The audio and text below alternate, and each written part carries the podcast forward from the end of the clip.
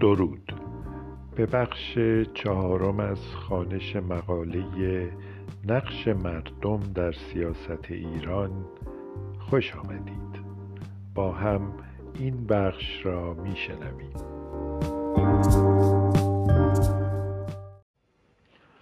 تا آنجا خواندیم که محافظ کارها پایتخت را به چنگ آوردند اما پایتخت کل مملکت نبود. در شهرستانها نبرد ادامه داشت. راهپیمایی های اعتراضی راه افتاد.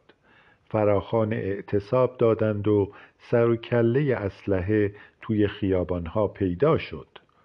به محض اینکه خبر کودتا به تبریز رسید جنگ داخلی شدت گرفت و بازار به مدت سه روز اعتصاب کرد. در شهر قشون سلطنت طلبها کوشیدند مغازه ها و سراهای بازار را دوباره باز کنند و حین این تلاش هایشان سه تظاهر کننده را کشتند. در شیراز و کرمانشاه مشروط خواهان بازار و خدمتکاران اعیان شهر کماکان نبرد خیابانی را ادامه دادند. در اصفهان جمعیتی دویست نفره از دکاندارهای خردپا کوشیدند بروند در کنسولگری بریتانیا پناه بگیرند و سر خواسته هایشان بمانند. این نشانه های اعتراضی در شهرستان ها نمی توانستند دربار سنگر گرفته در پایتختی را سرنگون کنند که قشون سلطنت طلبها از آن دفاع می کرد فقط نیروی مسلح می توانست از پس چنین کاری بر بیاید. اواخر سال 1287 شمسی بود که چنین نیرویی پیدا شد. خانهای بختیاری به مشروط خواهان بازار اصفهان پیوستند. افراد ایلشان را بسیج کردند و راه افتادند سمت تهران.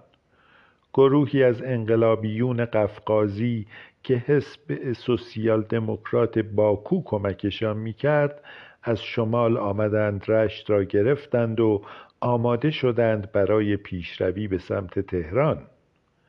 این اتفاقات جنگ را از خیابانهای شهرستانها کشاند به جاده های بین شهری اما بازار را یکسر از اهمیت نینداخت.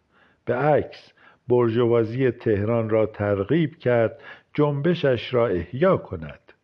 هیئتی از بازاریان به شاه وعده بازگشایی مجلس ظرف سه ماه را یادآوری کردند.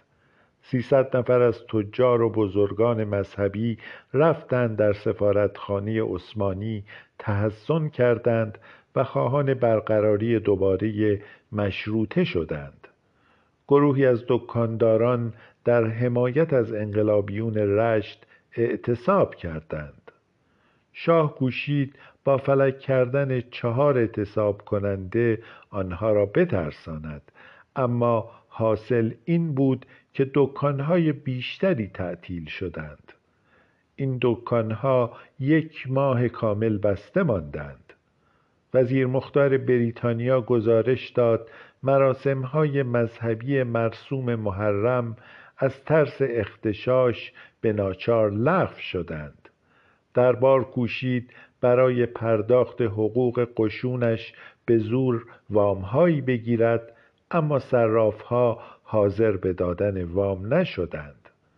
وزیر جنگ هشدار داد اگر طلبهای عقب افتاده قشون پرداخت نشود حکومت دیگر نمی‌تواند پاسخگوی رفتار آنها باشد. جنبش سلطنت طلبی در مواجهه با ارتشی غیرقابل اتکا و بازاری متخاسم به محض ورود ایلیاتی های بختیاری و مبارزان قفقازی به تهران در تیر ماه 1298 در هم شکست. محمد علی شاه را از شاهی خل کردند تاج را نشاندند به سر پسر دوازده ساله او. محافظ کارانی نامی چون شیخ فضل الله و میر هاشم به جرم اجیر کردن اوباش آدمکش به قصد ایجاد اختشاش عمومی اعدام شدند و مجلس دوم تشکیل شد. جنگ داخلی پایان گرفته بود. می توانیم از این شرح مختصر دریابیم جمعیت سیاسی نقشی مهم در انقلاب مشروطه ایران ایفا کرد.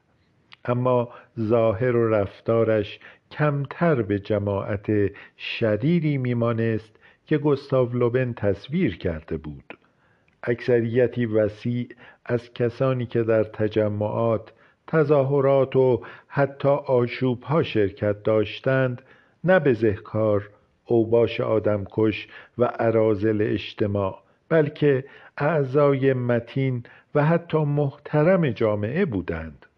تاجرها بودند بزرگان مذهبی دکاندارها کارگرها و صنعتگران و شاگردهایشان. کانونهای جمعیتهای انقلابی بازار و محلات طبقه متوسط نشین بودند و نه ها خرد جمعی تظاهر کننده ها به صرف جمع شدن در یک جا نزول نمی کرد به سطح ویرانگری. اعمال ناسنجیده بیمنطقی حماقت و رفتارهای دمدمی. به عکس جز وقتهایی که به سمتشان تیراندازی می‌شد یا گرسنگی رنجشان می‌داد گرایششان به عدم خشونت بود. در معدود مواردی که راه دادند به خشونت به ها حمله کردند نه به ها البته که رقبایشان همه موارد رفتارهای ویرانگر آنها را گنده می کردند و ازشان تصویر حملاتی گسترده به جامعه و بشریت می‌دادند خرداد ماه 1285 که تندروها ریختند به خیابان سلطنت طلب ها از ترس نعره برآوردند که کل تار و پود جامعه دارد از هم می گسلد.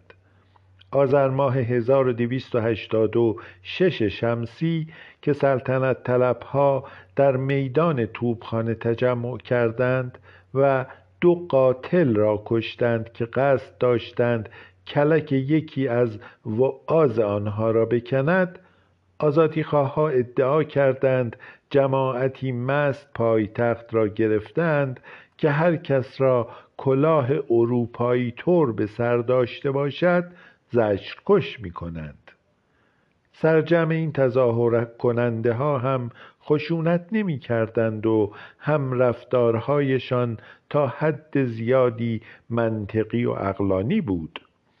اهدافی را پی می گرفتند که جزء منافع طبقاتی و گروهیشان بود.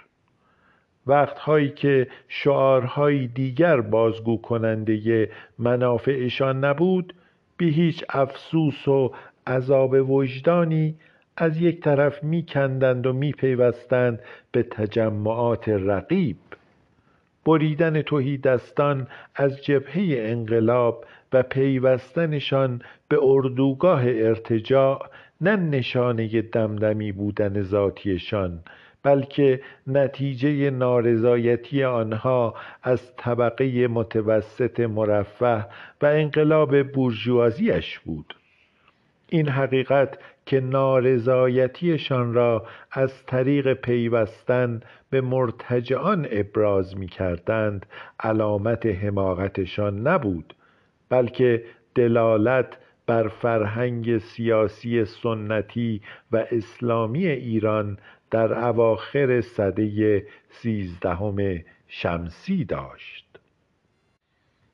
آنچه تا کنون شنیدید مقدمه بود در جهت بررسی اجمالی نقش مردم در انقلاب مشروطه ایران.